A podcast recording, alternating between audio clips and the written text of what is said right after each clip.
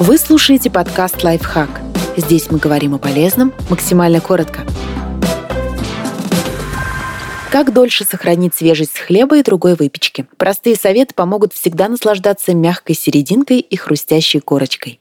Заморозить. Как только принесли домой свежий хлеб или испекли свой, нарежьте его на ломтики и сложите в пакет с застежкой, те, что не собираетесь съесть в течение дня. Уберите его в морозилку, а потом доставайте нужное количество кусочков и разогревайте. Это можно сделать в духовке, микроволновке или тостере. Можно заморозить и буханку целиком, но только если вы знаете, что съедите ее потом за раз. Многократное замораживание и оттаивание точно не сделают хлеб вкуснее хранить в хлебнице. В хлебницах есть небольшие отверстия, поэтому внутри будет циркулировать воздух, что не даст образоваться плесени. Учтите, что чем больше хлеба вы положите в хлебницу, тем выше будет уровень влажности внутри. Так что лучше не заполняйте ее целиком, оставляйте свободное место. И не кладите выпечку в пакете, иначе вся влага будет оставаться на нем, а это увеличит риск появления плесени завернуть в бумагу и держать на столе. Если вы планируете съесть хлеб в ближайшие пару дней, нет смысла убирать его далеко. Просто положите его в бумажный пакет и оставьте на кухонном столе. Пластиковый пакет в таком случае не лучший вариант.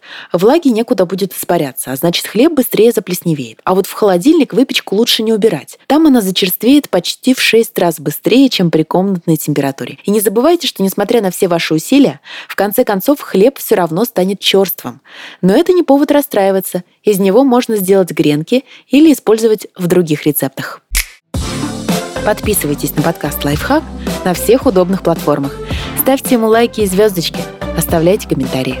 Услышимся!